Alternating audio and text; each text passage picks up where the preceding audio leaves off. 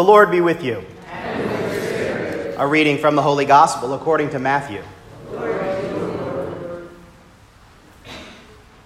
When the Magi had departed, behold, the angel of the Lord appeared to Joseph in a dream and said, Rise, take the child and his mother, flee to Egypt, and stay there until I tell you. Herod is going to search for the child to destroy him. Joseph rose and took the child and his mother by night and departed for Egypt.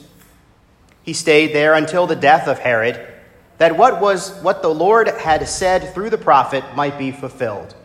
Out of Egypt I called my son. When Herod had died, behold, the angel of the Lord appeared in a dream to Joseph in Egypt and said, Rise, take the child and his mother, and go to the land of Israel for those who sought the child's life are dead. He rose, took the child and his mother, and went off to the land of Israel. But when he heard that Archelaus was ruling over Judea in place of his father Herod, he was afraid to go back there. And because he had been warned in a dream, he departed for the region of Galilee. He went and dwelt in a town called Nazareth, so that what had been spoken through the prophets might be fulfilled he shall be called a Nazarene. The Gospel of the Lord.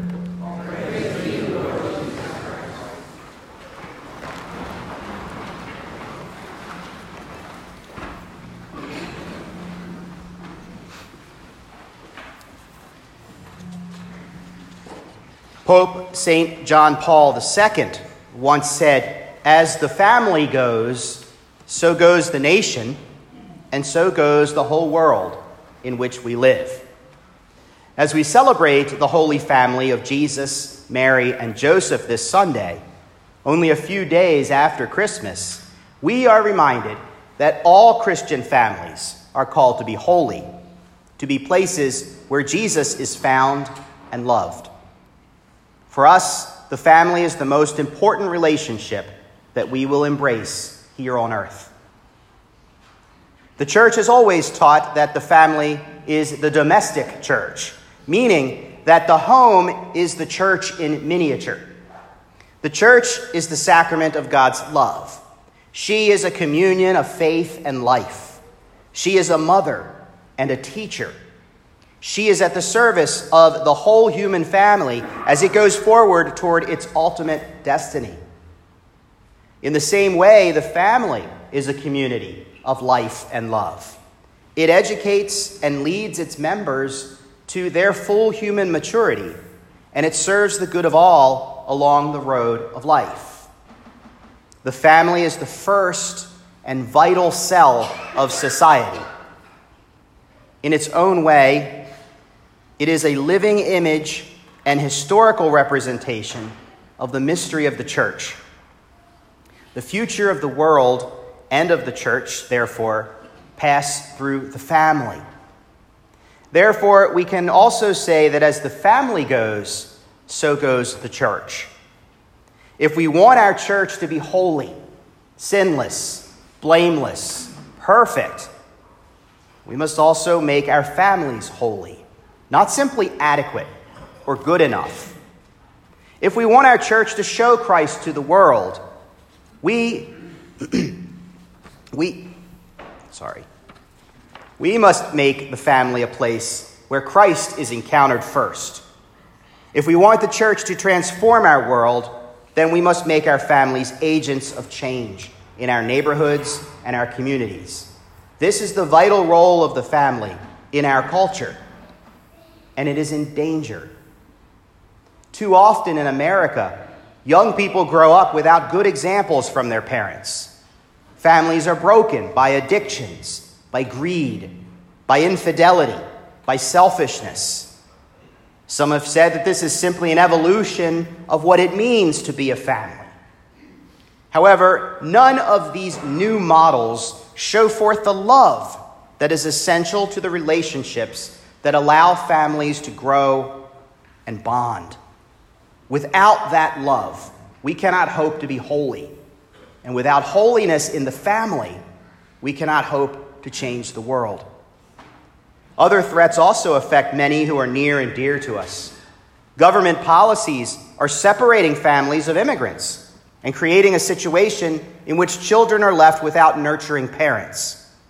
These are also broken families, families at risk as they flee danger in their own countries, just like Jesus, Mary, and Joseph. Again, if we want to help build a holy society, we need to be advocates for all families, not only those who qualify for our concern or our charity. As the family goes, so goes the nation. Our scriptures give us a guide to creating holy families. It starts with the unconditional love of husbands and wives, love that is rooted in and modeled on Christ's love. This sacrificial love will be the firmest of foundations upon which a holy family is built. Children, likewise, must esteem and respect their parents. They should never try to run the home and get their way. This would create a family afraid of one another and translate into a world of instability and chaos. Mutual love and respect is the hallmark of a family, especially a holy family. Even Jesus grew in wisdom and grace and was obedient to his parents. We can make our homes domestic churches by making them places of respect and love but also by making them places of true prayer. It's a beautiful thing for families to have a small altar in their home with an image or statue of Jesus, Mary, Joseph, or some other revered saint, where they can gather regularly and pray and share their faith, just as St. Paul encourages us today. Admonish one another, offer hymns, songs, and spiritual canticles. That can happen right in your living room. Families, I encourage you, come together to church. Make your shared presence here a priority in your week. Yes, kids will complain and challenge you on it. That's their job. However, it is your job as parents to model a life of faith that puts Jesus first, even at the risk of being uncool.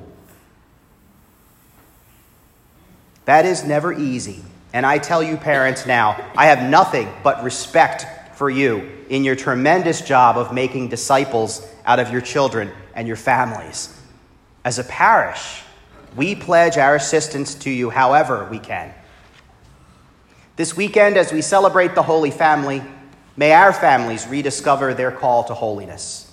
May our families be holy and happy, because as the family goes, so goes the church and so goes the whole world. May God bless you and all of your families.